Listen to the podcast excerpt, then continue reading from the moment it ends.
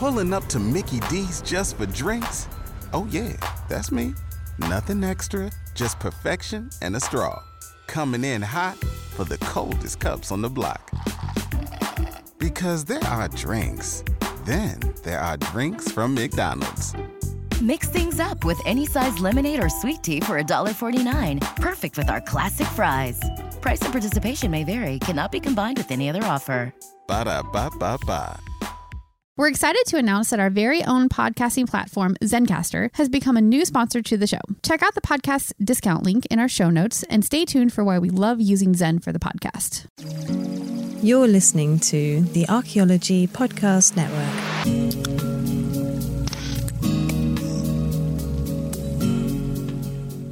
Welcome to Heritage Voices, episode 53. I'm Jessica Yaquinto, and I'll be your host today. And today we are talking about methods in Indigenous archaeology. Before we begin, I'd like to honor and acknowledge that the lands I'm recording on today are part of the Nooch or Ute Peoples Treaty Lands, the Dinétah, and the ancestral Puebloan homeland. And today we have Carlton Shield Chief Gover back on the show. So Carlton Shield Chief Gover, as you might remember, is a citizen of the Pawnee Nation of Oklahoma and a PhD student in anthropology at the University of Colorado Boulder, where he is also pursuing graduate certificates in museum science and indigenous studies. He sits on the board of directors for the Museum of the Pawnee Nation and History Underground and is a committee member of the SAA Committee on Native American Relations. He also hosts three podcasts, two of which are on the Archaeology Podcast Network A Life in Ruins, Sound Bites, and Museum Unlocked. So, welcome back to the show, Carlton. Yeah, thank you so much for having me. I'm really excited to be back on the show, far more comfortable, less nervous uh, to be on a podcast. You know, it's funny because I went back and listened to that episode and I did not catch any nervousness. Oh, I was. I every time I listen to that episode, I cringe because I can tell it in myself that I'm not comfortable. I'm definitely messing around with my hands somewhere, and I'm also not using professional equipment. I'm used. I was using like a gaming headset, if I recall, but now I got the whole whole system. Ooh, yeah. We were just uh, figuring out right before we started that you've actually at this point done more episodes, quite a bit more episodes than I have between your three podcasts. Even though your episode with me here was was your first was it was your first podcasting experience at all, right? Yes, but you know, at, with with the other podcasts I do, I always have co-hosts, so I always have people assisting. Whereas I know you you're you're doing this solo, so I get to do. Uh, I have I have division of labor helping me with the other podcasts, and yeah, the uh, this this uh, this podcast, uh, you know, Heritage Voices, that was the uh, impetus for me starting the other thing. This was my first podcast experience, and after we had got done recording that, I uh, asked you about how you got started in the APN, and that led to an email with Chris. And then, unfortunately, a Life in Ruins podcast uh, came to the APN and has been causing problems ever since. well, I was going to talk about this at the end, but while we're talking about it, do you want to just introduce your three podcasts?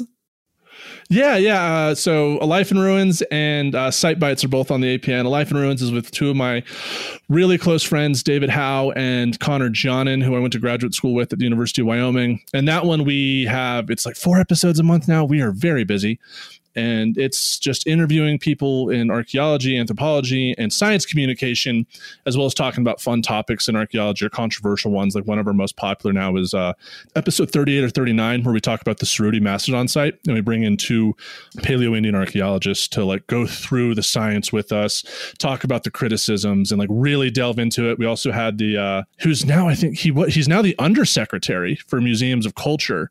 My cousin Kevin Gover, he was the director of NMAI, and right after we did that episode, he got promoted. Um, so we had him to just kind of talk to us about. I mean, we weren't expecting like wild football stories from like his times at Princeton, but it was it, that's definitely an interesting episode to see how like a tribal lawyer ended up at the Smithsonian. And then Site Bites was it started off as a project I did for a class. Dr. Samantha Fladd, who's now a professor at University of Colorado Boulder, for a final project, she's like, "Do you want to do a podcast on the Southwest?" And I was like, "I'd love to do a podcast on the Southwest." And so uh, I did like a five episode mini series on Chaco and had like Dr. Steve Lekson, Paul Reed, uh, Rich Friedman. And I, it was co-hosted by a, a, graduate student here, one of my close friends, Rob Weiner, who, who does Chaco research. And Chris, the producers, hi Chris, uh, asked like me to do it repeatedly to take to you know really do site bites and go to other sites and do like five or six episodes on a site and really get into it and uh, that's been fun because it's far more academic. We have like sources, like we actually read the literature.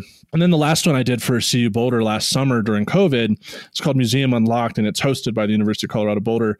And that was just interviews with personnel at the CU Museum of Natural History, not just anthropologists or even archaeologists. And it's just like what inspired them to become museum professionals and you know how do we inspire the next generation of uh, you know museum staff? So it's been fun. So you definitely uh, opened up a box for me by bringing me on to heritage voices years ago.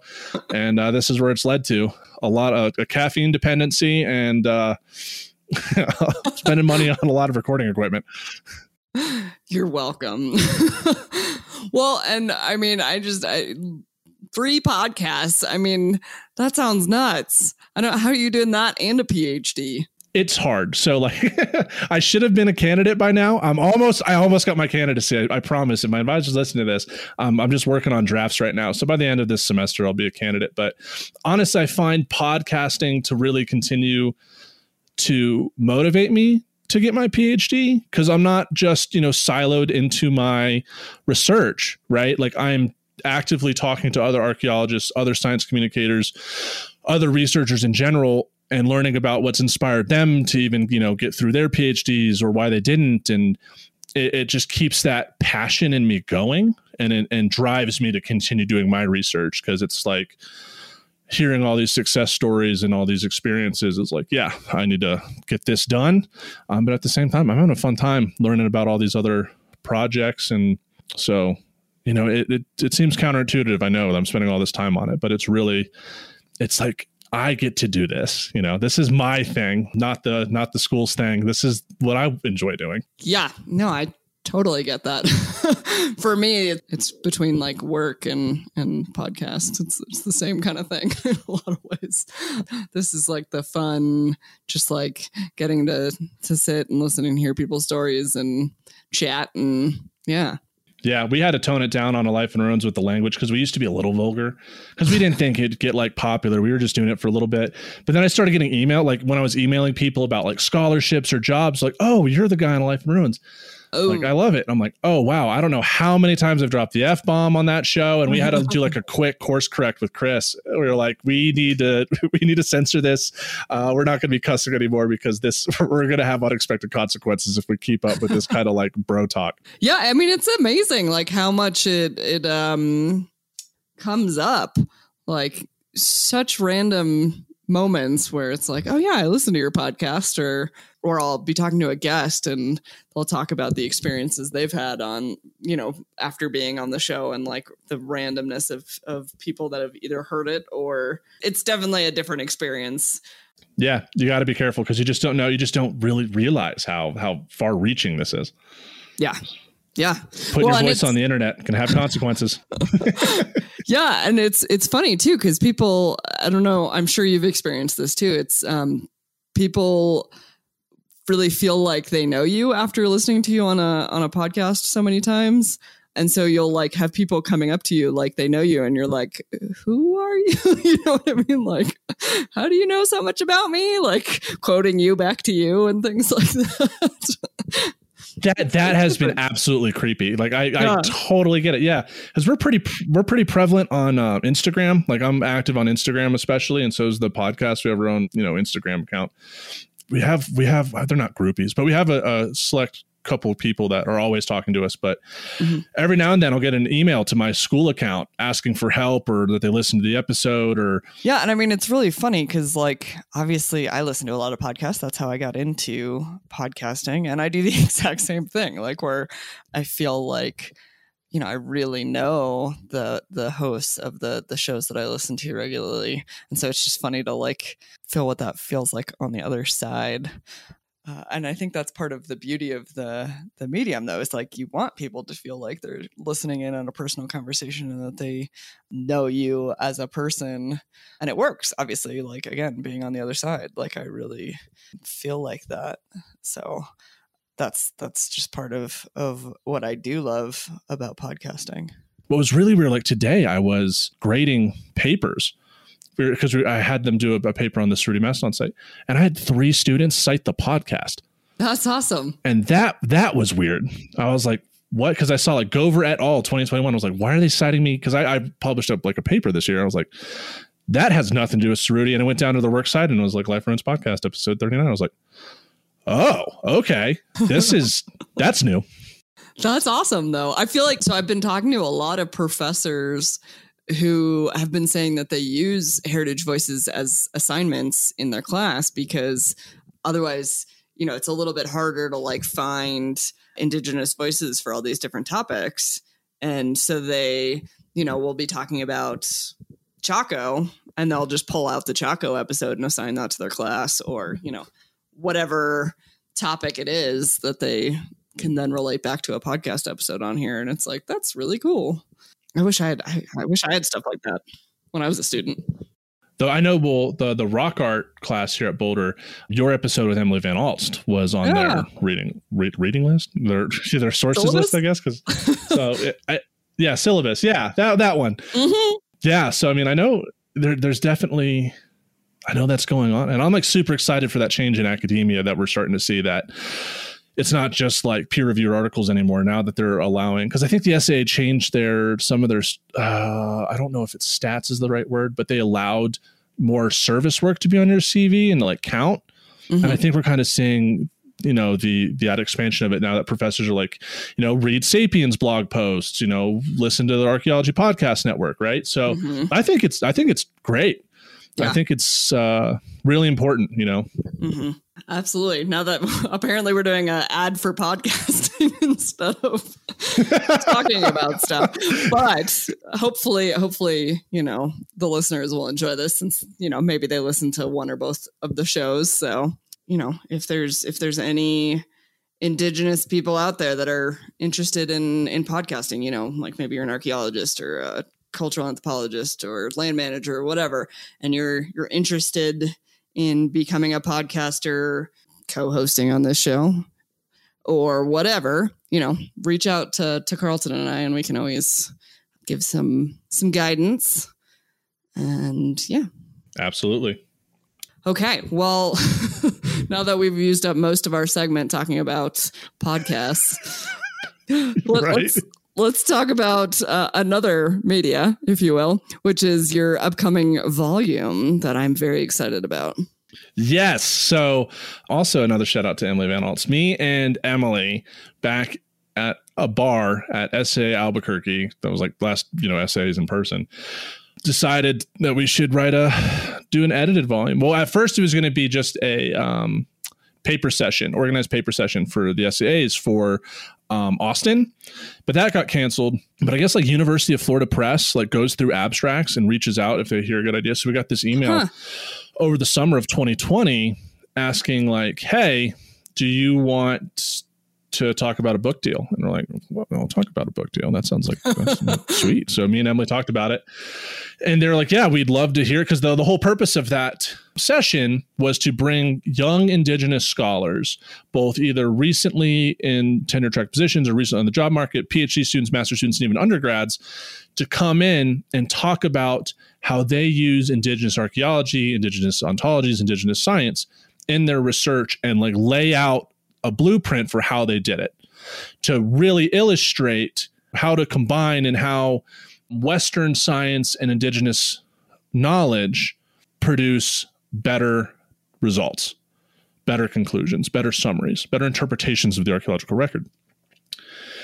Yeah, University of Florida Press, loved it. Had us come up with a you know abstract, figure the figure all of all the nuts and bolts out, and uh, you know because we were really inspired by you know like George Nicholas, Kisha Supernant, um, Sonya Atalay, and like and, you know Joe Watkins, and who have been writing about indigenous archaeology for a while now, and just something that we kind of noticed it's it's really theory heavy.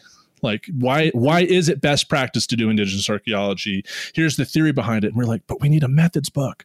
Right. Like, let's do methods, like something that's not that's targeted towards THPOs, NAGPRA officers, undergraduates, you know, graduate students. Like that's the our target audience right. is teaching the younger generation of archaeologists on how to apply these things into their research, even if they're indigenous or not. Right. Mm-hmm. As a mm-hmm. whole, we look at indigenous archaeology as, as, as a compu- as a community based practice. So yeah, they loved it, and so I think our first draft is due at the end of the month, and I have like three chapters in there that I got to finish up.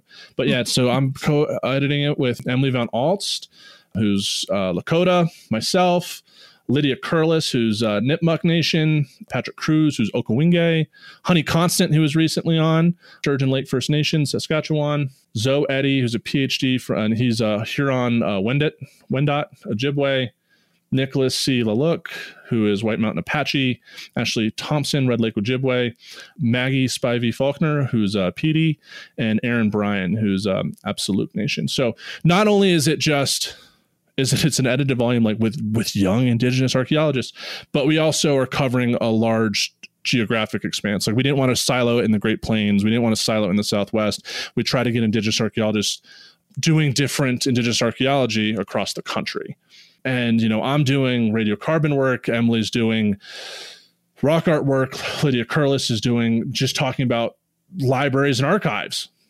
You know, so it's not even just archaeology. Like we're talking about a kind of a holistic perspective, and we do have oh, I almost forgot Sonia Miller and also Kay uh, Metena, and she is uh, Potawatomi, and she's looking at indigenous tattooing practices. Hmm, cool.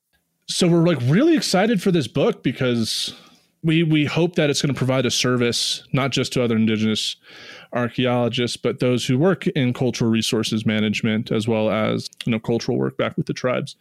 So that's how we're writing it you know is very much we're trying to like reduce the jargon.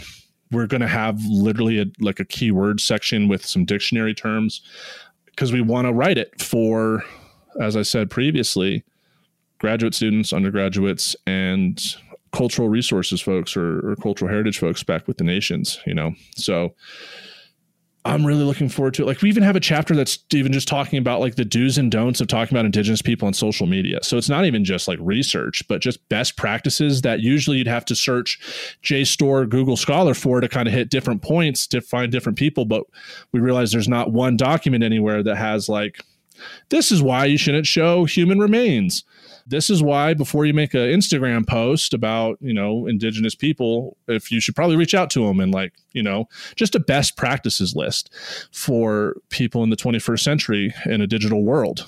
This is supposed to be published spring of next year. From everything I've been told from my advisors and others about edited volumes, that it will not be published next spring and to expect more time for that to happen. But I'm really excited for it. And I really hope it could be of value to to the field. You know what I love about it? What's that? How many past Heritage Voices podcast guests are in the in the book? Really? Yeah, like so know, many of those people you listed. I didn't realize that. That's amazing. And um, those that aren't yet, you should come on my podcast. we could oh, do like a whole series I, build anticipation. Yeah, I bet they've talked about this because a lot of these people are doing their thesis or dissertation and explaining their methods behind it. So I'm sure, like, if you go back to those episodes for those guys, you'll get like the gist of their article. But if you come get the book, you'll get the you'll get the blueprints for how they, how how they did it, and you can you can use it as a you know as a foundation for work that you find interesting. Yeah. So basically, go get the book, read it, and then go back and listen to the podcast episodes for more context. Yeah, give a voice to the name. And on that note, we're going to take our first break. Chris Webster here for the Archaeology Podcast Network. We strive for high quality interviews and content so you can find information on any topic in archaeology from around the world. One way we do that is by recording interviews with our hosts and guests located in many parts of the world all at once. We do that through the use of Zencastr. That's Z E N C A S T R. Zencastr allows us to record high quality audio with no stress on the guest. Just send them a link to click on, and that's it. Zencastr does the rest. They even do automatic transcriptions. Check out the link in the show notes for 30% off your first three months or go to zencastr.com and use the code HEVO, H E V O. Waiting on a tax return? Hopefully, it ends up in your hands. Fraudulent tax returns due to identity theft increased by 30% in 2023. If you're in a bind this tax season, LifeLock can help. Our US based restoration specialists are experts dedicated to helping solve your identity theft issues. And all Lifelock plans are backed by the Million Dollar Protection Package. So we'll reimburse you up to the limits of your plan if you lose money due to identity theft. Help protect your information this tax season with LifeLock. Save up to 25% your first year at LifeLock.com slash aware. Pulling up to Mickey D's just for drinks? Oh yeah, that's me. Nothing extra, just perfection and a straw. Coming in hot for the coldest cups on the block. Because there are drinks. Then there are drinks from McDonald's. Mix things up with any size lemonade or sweet tea for $1.49. Perfect with our classic fries. Price and participation may vary, cannot be combined with any other offer. Ba da ba ba ba. Welcome back to the show. Okay, so we talked about your podcasts and we talked about this volume that's going to be amazing when it comes out. Fingers crossed. Yeah, for sure. For sure, guaranteed amazing. What else have you been up to since the last time we talked on this podcast? Yeah, so I think we recorded that episode in January of 2019. I had like just started the University of Colorado Boulder, and I hadn't even tech defended my thesis yet at the University of Wyoming. Well, that summer I, I defended my thesis and got my master's. Uh, a year after I started my PhD, I don't recommend that to anybody. To uh, that was that was grueling, um, and. Uh, I, I narrowed down on what I was going to do for my PhD, which was to what at first I thought I was going to expand upon my thesis, which was like a radiocarbon chronology of the Central Plains, which was tied heavily into the oral traditions of the in Wichita and what they say happened and when. And so I wanted to do more, get, collect more oral traditions. And I got a scholarship from the Colorado Council of Professional Archaeologists uh, of the summer of Woo. 2020 to go do my own ethnography. Yeah. Uh, huge shout out to those guys. Yeah. Yeah. CCPA yes, I was, I was, they, they reached out to me. They said, Hey, you want to apply for this? And I was like, yeah, I like money. so I did that and I got uh, a bunch of equipment for it, which was really nice. Um, awesome. So huge shout out. And I got to present this summer on it. I, am nice. making like a, a, documentary, I think. It's nuts. That's fun. So I, I did that and I, I, figured out what I'm doing for my dissertation, which was a little different. I got into the museum certificate program here at CU Boulder. I've been taking museum courses. I also got in the certificate program here at Boulder for Indigenous Studies, which has been just amazing to have all these different. What was cool about the museums, right? Was as an archaeologist, I'm always taught how to take artifacts out of the ground. But that museum perspective was really like, okay, now that they're out of the ground, how do you take care of them? And also, Carlton, how do you better take care of them when you pull them out of the field? And I was like, whoa, right, dude. yeah, I never thought about that stuff. And it was like a more holistic experience thinking about what happened. And then the indigenous side, right, was like, those are the people that are making those things. So I got like the people that made them, archaeology getting them out of the ground and how do we curate those in, per, in perpetuity and the ethics and everything so it's this, it's been this amazing past couple of years of learning about the holistic nature of material culture and from different uh, ontologies right so that's been a lot of fun i've got a couple articles under my belt i've gotten into some uh, horse research through uh, CU Boulder Museum with Dr. William Taylor. He's uh, a big horse guy, and that has been focusing on reanalyzing our knowledge of um, Spanish horse dispersal hmm. in North America because we're starting to get earlier dates than we thought. But of course, you know, Jessica, you know who you know whose story these uh, radiocarbon dates line up with best? Whose? It's the indigenous people. what? I know, crazy. you know, yeah. So it's it's just it's just it's just so funny how this keeps coming up. But yeah, there's always been these narratives how, of of when indigenous people got horses, right. and they're not necessarily ignored, but you know, the European account is is predicated on when people saw horses present, mm-hmm. and so we're getting new radiocarbon dates on horses, and they're you know earlier than when they should have them. You know, not like terribly earlier. You can't really have anything earlier than like 1492. But, Why? What happened? Um, well, you can in like the Pleist- I know the Pleistocene, right? yeah, I mean, yeah. Horses, I mean, horses are from here, but they went extinct here, but right. they came back with the Spanish, right. and um, you know that's that's documented, right? Because if you look at the early sports uh, horse bits across North America, especially in the Southwest and Great Plains and the Intermountain region, all the indigenous groups are largely using rawhide in the same shape and manner as the um, Spanish bits, the Spanish horse tack. Mm-hmm. So we're replicating it. but using what we had on hand. So even though like, you know, some of those Spanish horse bits, they have that ring in the mouth mm-hmm. that helps them guide the horse. So if they pull up on the reins, that, that, that uh, ring hits the top roof of their mouth. Well, they're doing that with uh, rawhide, you know, mm-hmm. which is still pretty, if, if anyone knows about rawhide, it's, it's pretty hard. So yeah, that's been a fascinating experience. And it's really started to make me look in terms of my research and refocusing my research more of looking at these transitions in time in, in, the culture of indigenous peoples rather than just focusing on migrations but like okay horses are pretty cool. Agriculture is also pretty cool. And so i'm really starting to focus on these major events in indigenous history because these are all really recorded in indigenous oral traditions like these events which you can ground you can look through with archaeology. So that's really kind of expanded my love of archaeology and where I want to focus because it's horse. Everyone loves horses. People love horses more than they do radiocarbon dates. So it's much easier to talk about horses to a crowd than it is talking about C14 data. so it has its benefits. So wait, what what dates are you coming back with? So we actually had one horse, and this is a pretty cool one. We got a date on a horse. It's in Omaha territory, and it was like early 1600s, I believe. So the the current the narrative prior the European narrative is like late 10th, 17th century they got horses. But then we also so right. not only was it older, but we did the isotopic analysis out of it. Mm-hmm. It's not from that part of Kansas. It's actually from central Nebraska. Mm-hmm. Like before it died, it was living in Pawnee territory. Hmm. And we are like, what? And so we were like talking to Matt Reed, who's the THPO, the Tribal Historic right. Preservation Officer of the Pawnee Nation. We are like talking about it. And like where they found that horse is like a major Central Plains trading center with Pawnees and Omahas, Poncas, whoever, Kansas would, would come to trade. And so if that horse is, it's probably not rated, but it looks like, you know, the, the potential narrative for that is that the Pawnee, some Pawnee brought that horse over and traded it. Mm-hmm. And mm-hmm. it's earlier than when these people were supposed to get it. And then we did this one article that came out. I think it also came out, was it in the New York Times? It definitely came out in the CU Boulder in, in Colorado magazines and newspapers. And that was a reanalysis of, of the Lehi horse from Utah. That one was that one was fun to do just because for a long time they originally dated it. The date was really off and it said the horse was like 14,000 years old and it's not.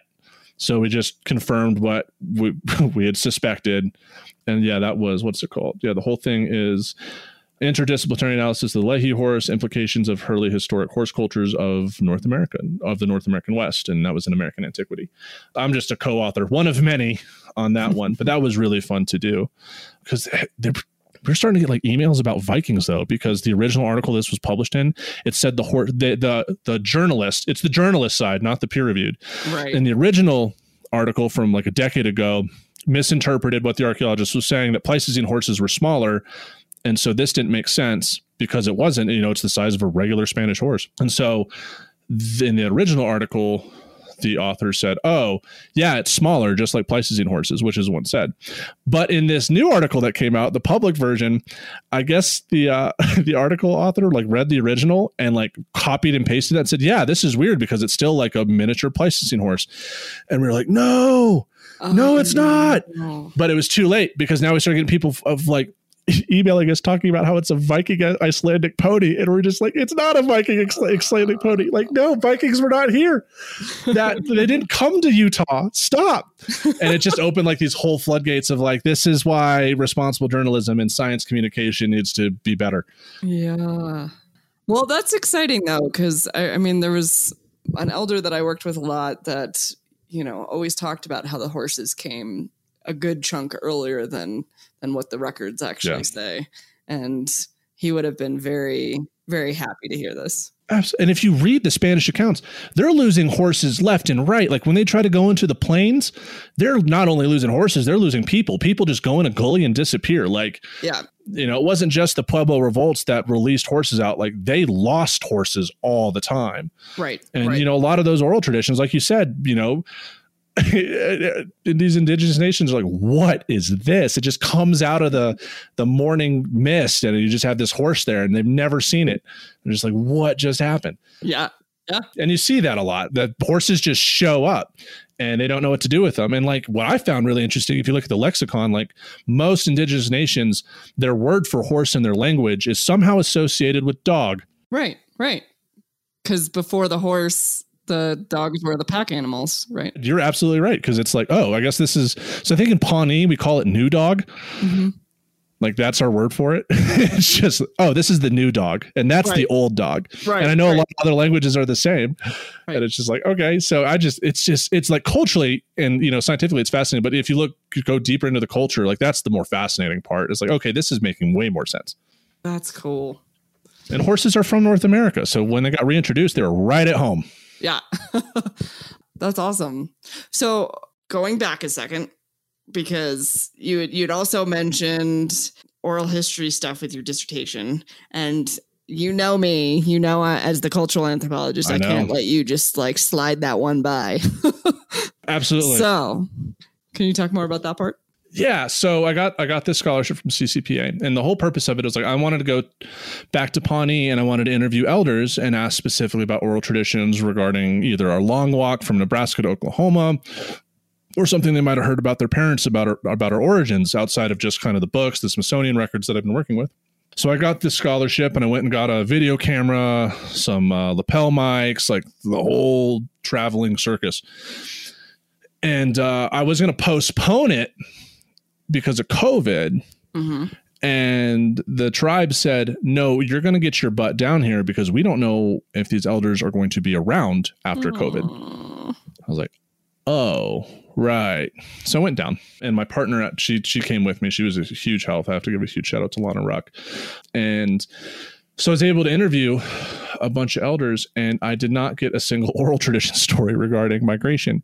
In fact, what I came across was basically I documented these stories of cultural genocide and putting these pieces together. The people that were culturally knowledgeable in the Pawnee Nation did not go to the residential school in Pawnee. They went to a different school that wasn't the residential school.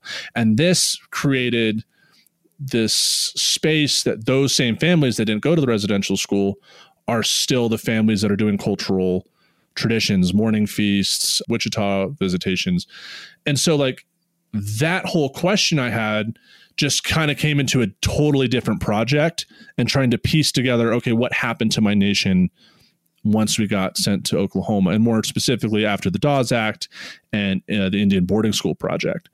Because I, I just came across a completely different thing that once I was talking about it with the THPO, my uh, my the cultural division director is my uncle, and one of the cultural staff. We all kind of sat down, kind of synthesizing that. And like we've all they've all kind of known that, and then we wanted to explore it more more fully because that's an important thing that we should know. So that's how that project happened. It just totally turned on to a life of its own. I'm making like a mini documentary out of it because I'm going to present it at CCPA. That was a part of the requirements for that scholarship. So I have like five hours of interview footage with a bunch of different people. And I also got like fun stories I asked that once I realized I probably wasn't getting oral tradition data, and that was the first thing I asked. Then I kind of asked them about like non-sensitive cultural practices that we still utilize and the and the perseverance of Pawnee culture. And so I didn't want it just to be like super sad. I wanted to talk about like other things that could give us hope. And so I got like members of the tribal government to interview, and it was really nice to get back home. And I hadn't been in Pawnee for a while. I'd made a couple visits, but I hadn't really. And you know, when you go to dances, you, you're hanging out with your family. You're not, you know, you're not hanging out with everybody else most of the time. So it was like really nice to see a lot of these people because it was, uh, you know, it was funny that a lot of these elders were like, "Oh, I remember you when you were a kid, and I know who your family is," and so that it was really nice. And so I didn't get the data I wanted, but that's not a bad thing because it, you know, that's the beauty of these collecting oral trad or this data is that you find new questions. So it created a whole different project that I'm going to finish up, and it's going to be. It was completely done under the supervision of the Pawnee Nation Cultural Resources Division. THPO was there for a couple of them to help help these conversations go and provide authority. So once I'm done with this documentary, it's actually going to go to the Cultural Resources Division for them, and they're going to review it, make sure it looks good. I got everyone's names right, and then it'll be presented at CCPA conference. So it was a lot of fun, a little solemn, but also um, I learned a lot about my people that I hadn't really thought of before, and really that impact of the residential schools. Yeah. Okay. Well, cool. First, I'm glad I'll get to to watch the documentary through CCPA. And second, I mean, I agree with you 100% that good ethnography is an iterative process and you know, you got to go where people lead you because sometimes what you think is important or you know, you might be asking the wrong question in the beginning and people like if you let people lead you, that's where you get to the stuff that's that's really important and what actually matters to the community. So that's mm-hmm. awesome. I know it's it's disappointing yeah. or you know what I mean, it's not necessarily what you expected, but but that's that's a sign of, yeah. of good work. Yeah, I mean the tribe themselves said like dude, we wish you were here 40 years ago. Cause like if you would have done this work back in the 1980s, you would have had what you needed. But you know 40 years have passed and those people that would have known those stories have have passed on now. Mm-hmm. and this was all an extension of i did a talk about my thesis at the pawnee nation the scariest talk i ever did in my life because i was so nervous that i was going to mess up. And uh, that whole trying to do that work was an inspiration. There's a man um, his name is tom evans and he was kind of like our Pawnee historian, and he knew so much, did so much NAGPRA work, and he saw my talk, and he said, Carlton, it's really glad to see you home. I'm really happy of the work you're doing. I want to talk to you because I have a lot of information for you. And I said, absolutely, Tom. You know, let's let's set a date. I got to work on this PhD. And you know, he was an elderly man. I was like, let me come back for the summer and we'll do this. Um, and then Tom died two months later. No, and that was just like lost.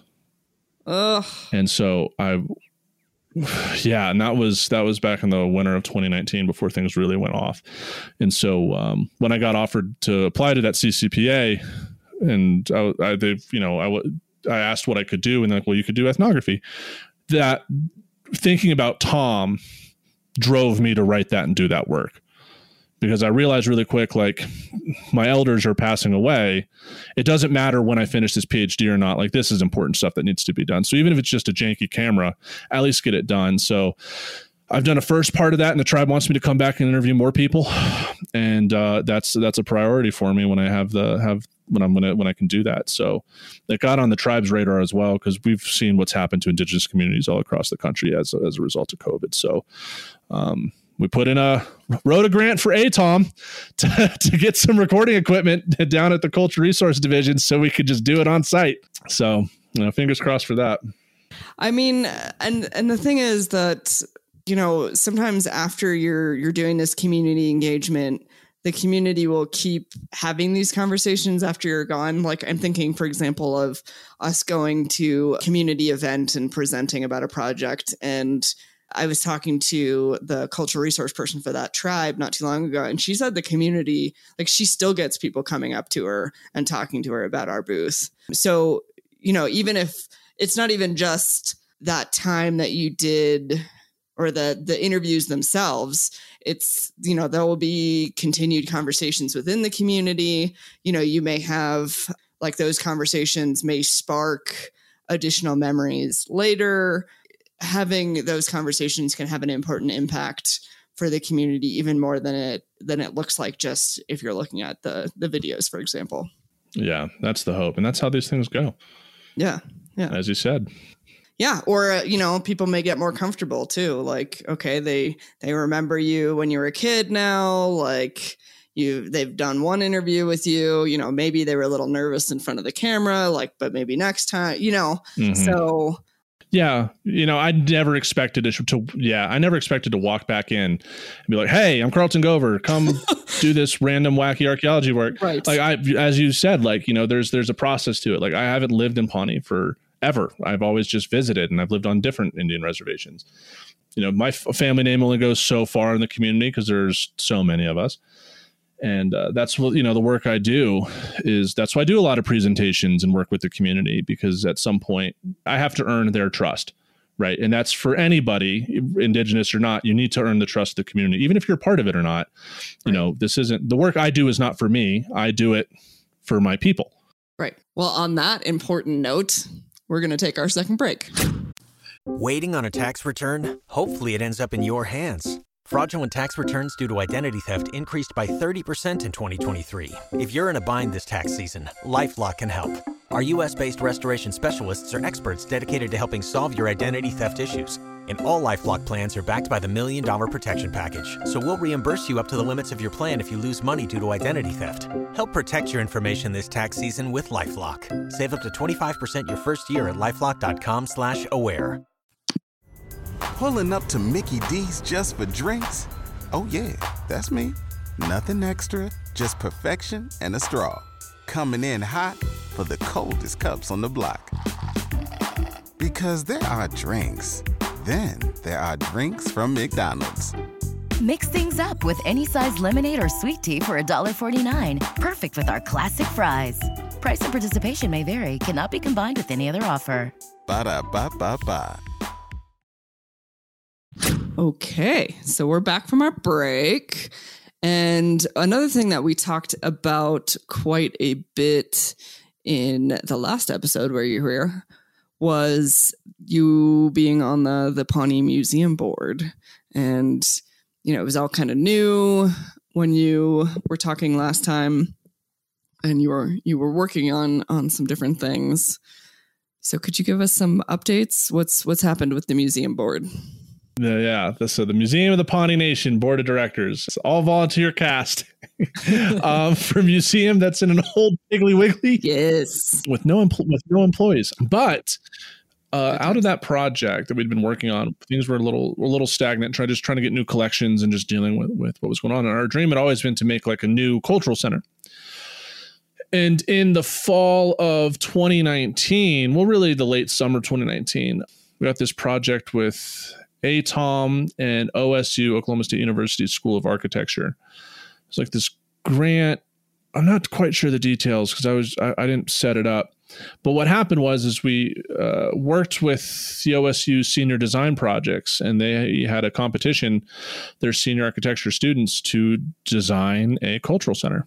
Cool. I mean, it was a crazy process. We had all these students, we had community meetings of what we wanted, and it was like it was a fun thought exercise, is how I looked at it. Because mm-hmm. you know, for a cultural center, it usually takes like a team of professional architects years, and it was like one student who didn't have their degree quite yet, in like eight weeks.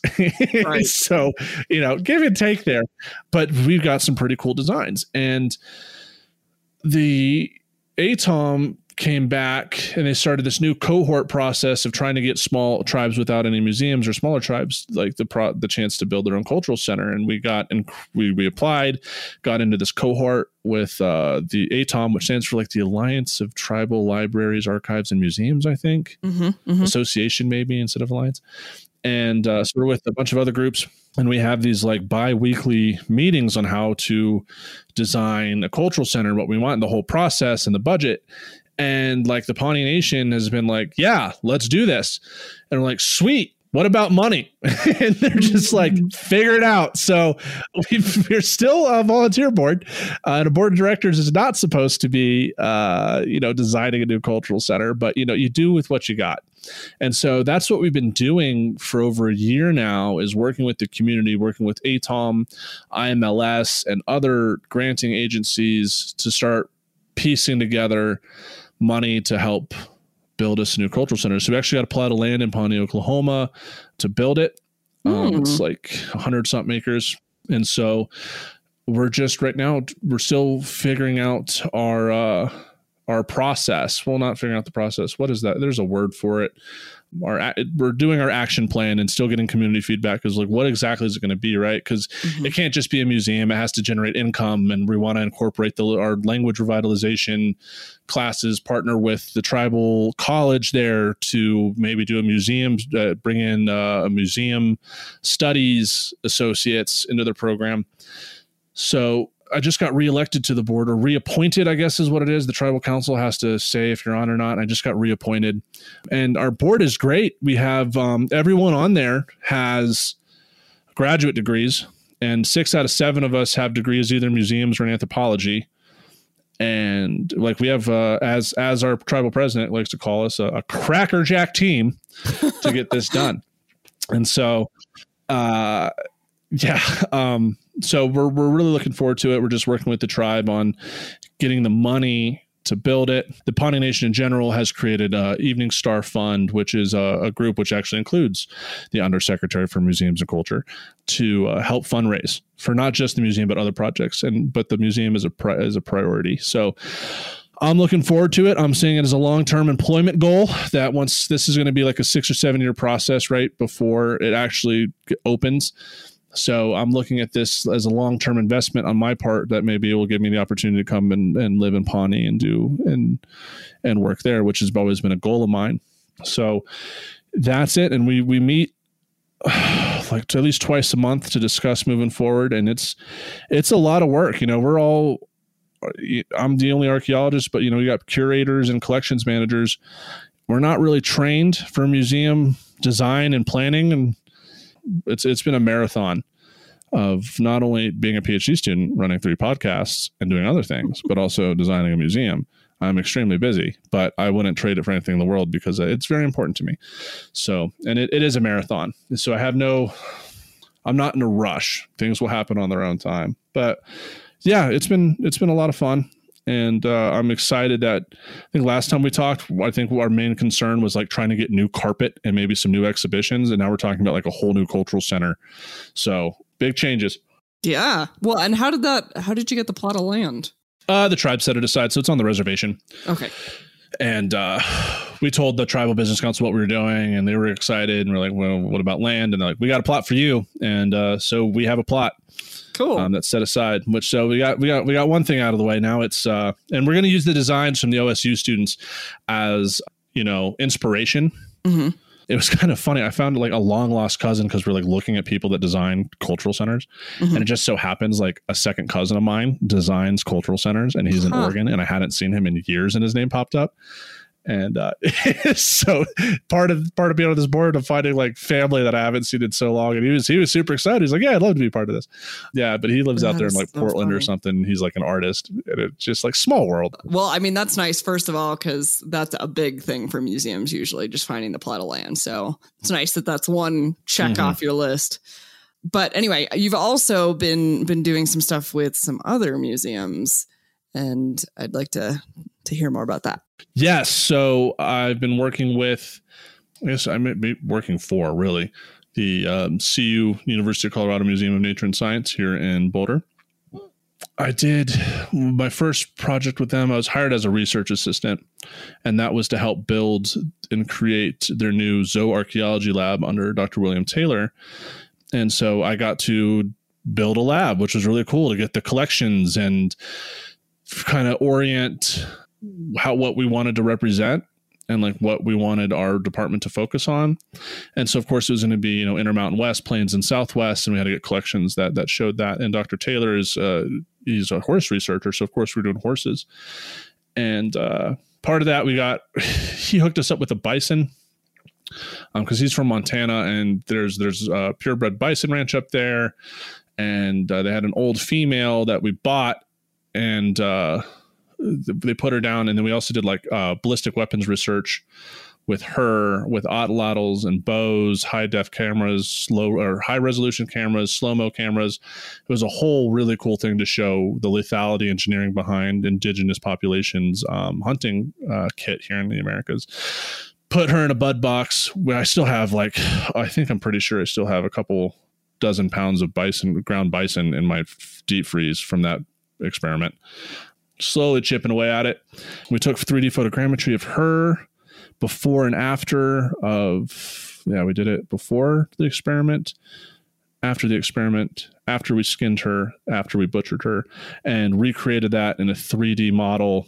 And then we also used the ballistics data from the cameras to actually really show penetration and the ballistics. That was a amazing project. Threw in our bug box, and now we have our skeleton on in our collection. But on top of that, I've been doing a lot of um, 3D scanning work and photogrammetry work on existing collections, not just Zooarc, but uh, material culture as well, and 3D printing to make collections more accessible between museums and with indigenous communities so we can share that data you can manipulate that data. And in the 3d printing part of it right that's the cooler part because that makes these objects which are usually behind display cases that you can't touch if you can 3d print them you can have the public interact with these things right? It's been really fun and i've, I've really gotten into also accessibility through that whole project. There's an archaeologist out here in colorado her name is amelia dahl. She's on the uh, council of deaf culture here in, in the Amer- in the United States, and she's a young archaeologist who's deaf, and really she came to one of my talks, and I had to get an interpreter for her. We we got to chat afterwards, and she really opened my eyes to how inaccessible science and especially archaeology is to communities who are deaf, deaf plus, blind. And so part of my work in the museums has been to make things more accessible through like exhibits through virtual reality and augmented reality, which also translates to you can incorporate more uh, information on exhibits to existing exhibits. For instance, so part of augmented reality, if you have your phone, you can go up to an exhibit display and you can have it translated to Spanish or a different language. So you can bring other people in who aren't primarily English speakers. But what I've done with it, the CU Museum has developed an exhibit that would allow you just scan a barcode on the display and on your phone pops up an interview with an indigenous person. So we've had a couple THPOs who talk about horses and their culture and the meaning of horses or the meaning of the horse tack. So you don't have to spend like a bunch of money to redo an entire exhibit. You can use these augmented reality platforms to supplement and change your exhibits and also do online exhibits. That's awesome it's been absolutely fascinating to be involved in the museum world to and i've taken this to the you know especially with the accessibility issues like bringing it to the next step with archaeology and and realizing a lot of that stuff. And because you know the, eh, with museums the part of the what i love about archaeology is i get to touch things museums really don't get to touch things. And right. so really these 3d technologies and augmented reality they, they change things and they make museums far more fun. And this was all based a traveling museum in mongolia which retrofitted a bus with like dinosaur exhibits to travel all around rural mongolia. And they used ipads and augmented reality to get the kids engaged with it. It was just fascinating to apply these things. So devil's advocate here with the yes. the like 3D printing part. Mm-hmm. I mean, I guess like the concern would be that if they can touch the the replica, that like people won't like cognitively think of the replica as like different from the real thing. You know what I mean? And like that mm-hmm. it would mm-hmm. be okay to um, you know, handle these objects in that same way in, you know, the real world. So have you guys have you right. guys talked about that or any ways that that could be addressed, I guess? That has never come up. And I'm glad you brought that up because I'm going to write that down because that was a concern that we hadn't even realized yet. Which is that that brings up points, you know, like when you 3D print, you know, it's not going to be the full size object. So if you think of like a horse skull, you don't want to 3D print a whole horse skull. You'd make it like maybe chipmunk sized and it's going to be the color of the plastic, you know. And so the the way that we've looked at it is to have kids are far more tactile they like to touch things and also for we looked at it for people that are blind who can't see these objects they see through their hands you know that's that's a primary motivator mm-hmm. the ethicality of are we training a young generation to touch everything if they see it in the in, in nature you know we have a problem in archaeology with looter or not necessarily looters right. but looters right. and others picking things out of the ground and they lose their context and so, yeah, maybe we just have to have the docents or what we do with the CU Museum is, you know, hamper, hamper home. Like if you see these things in nature, don't touch them. Mm-hmm. But you can hear with the, so I think that's great. And I'm going to write that down because that's an excellent point. Well, it maybe Something depends we haven't thought about yet on the object too. Like you know, maybe certain objects are okay, but not you know a ceremonial object or Oh, absolutely not. Yeah. Right. no, we were thinking more in line of like, yeah, we're thinking more in line of like projectile points, mm-hmm. horse bones, bones of that nature. Nothing like bundles or sacred objects. I don't think. CU Boulder has a really good reputation of being very culturally aware and of of indigenous values. Mm-hmm. Like we would never like re- 3D print a pipe or something. I don't, we wouldn't even right. scan a pipe, right? So, I mean, I think that's like a whole other conversation of like the do's and don'ts, what we can put on a digital form. Cause I talked to like a NAGPRA lawyer about like 3D scanning objects and like, we haven't thought of that. And so right. they have to go back, they'd have to go back and look as to like, where does this fall into? But no, when we're talking about 3D scanning, we're, mo- I'm mostly talking about projectile points, bones of animals, and maybe uh, pots So like, you know, you take the pot fragment and you can make like a whole pot and you know, it's easier to uh you know, you don't you definitely don't want uh, children playing with a 600-year-old grayware Central Plains pot, right? But mm-hmm. plastic, go for it. Yeah. So, but never funerary objects. I don't I think that that would break a lot of museum ethic, ethics that we do have here. But those are great uh, conversations to bring up because I wasn't even, you know, it's easy to talk with you on Heritage Voices on like things that you can do in archaeology, coming from the same background of like, yeah, of course I wouldn't 3D print a bundle. Um, but yeah, no, I'm glad you brought it up for maybe some of your other listeners that, you know, those are that's my emic perspective of, of these things but yeah right. never cultural stuff and it's still work in process and uh, not many other museums have done this so we're definitely kind of in the lead. Mm-hmm. so we're definitely going to hit these kinks and so that is an excellent point. Right. Well and even you know um, with the natural stuff you know i'm thinking of that there's been cases of tribes where i work with that you know things like bison skulls can be considered NAGPRA objects, or even if it's an animal or something like that, there may still be like things to think about there. But yeah, so that, um, and I, th- I think the Smithsonian, from what I remember when we were in DC for the SAAs, was doing some similar stuff with 3D printing and communities mm-hmm. appreciating being able to get 3D prints of of certain things. And I don't remember too much about the details, but maybe maybe it's available somewhere. I know that you're working on at least one other museum project, and we we only have a few minutes left, so let's let's get to that. Yes. So, you know, real quick, I'm working with the CU Museum, the National Park of Mesa Verde, and over 20 descendant communities on the Chapin Mesa renovation project. And that is a collaborative, not consult, not consultative, collaborative, meaning the indigenous communities have been involved in the entire process from the beginning with the national parks as well as Crow Canyon on renovating the Chapin Mesa Museum at Mesa Verde to bring it's rather old and some of those God needs it. Uh, exhibits are are you know haunting.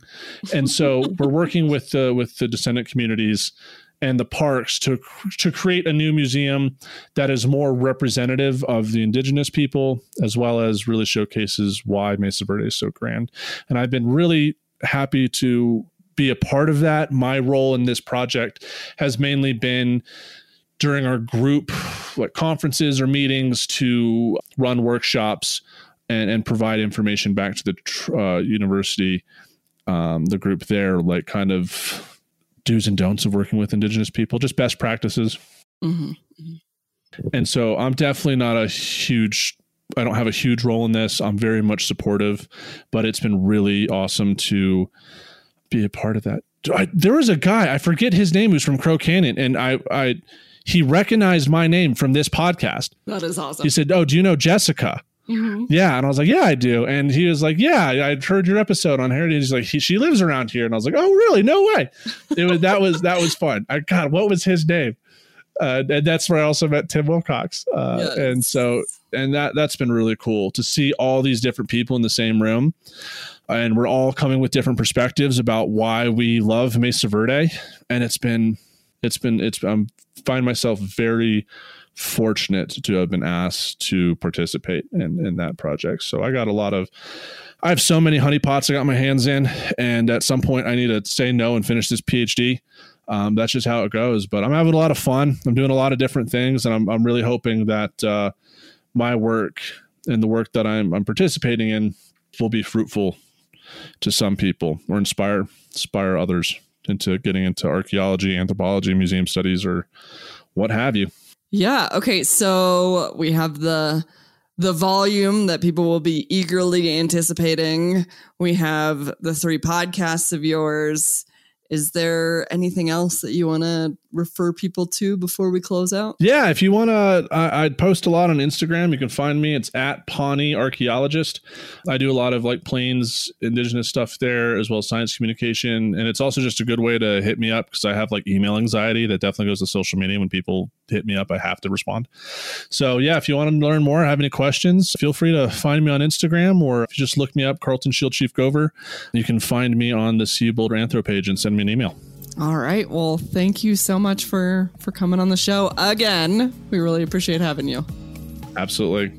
Yeah, thank you for having me back on. It's it's like coming back to my roots. It's oh. great. That's awesome. Thanks for listening to the Heritage Voices podcast. You can find show notes at www.archaeologypodcastnetwork.com slash heritage voices. Please subscribe to the show on iTunes, Stitcher, or the Google Play Music Store.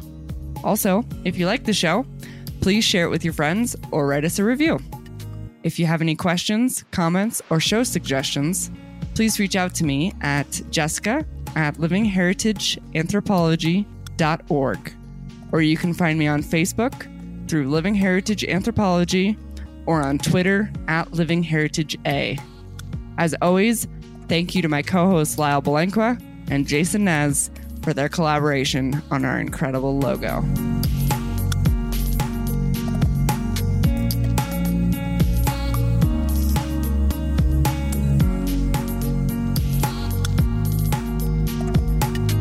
This episode was produced by Chris Webster from his RV Traveling America, Tristan Boyle in Scotland, and the Archaeology Podcast Network, and was edited by Chris Webster. This has been a presentation of the Archaeology Podcast Network. Visit us on the web for show notes and other podcasts at www.archpodnet.com. Contact us at chris at archaeologypodcastnetwork.com. Thanks again for listening to this episode and for supporting the Archaeology Podcast Network. If you want these shows to keep going, consider becoming a member for just $7.99 US dollars a month. That's cheaper than a venti quad eggnog latte. Go to archpodnet.com slash members for more info. Okay, here's the situation. Our daughter Mia is leaving for her first sleepover. We have friends coming to stay, and we just got a puppy. So I go on Instacart and solve everything in one order from Kohl's. Fun PJs for Mia. Oh, new bedding for the guest room. And a vacuum cleaner that actually picks up pet hair. All delivered in as fast as 30 minutes. With Kohl's on Instacart, there's no such we can't fix. Visit instacart.com to get free delivery on your first three orders. Offer valid for a limited time. $10 minimum order. Additional terms apply. Pulling up to Mickey D's just for drinks? Oh, yeah, that's me. Nothing extra, just perfection and a straw coming in hot for the coldest cups on the block. Because there are drinks, then there are drinks from McDonald's. Mix things up with any size lemonade or sweet tea for $1.49. Perfect with our classic fries.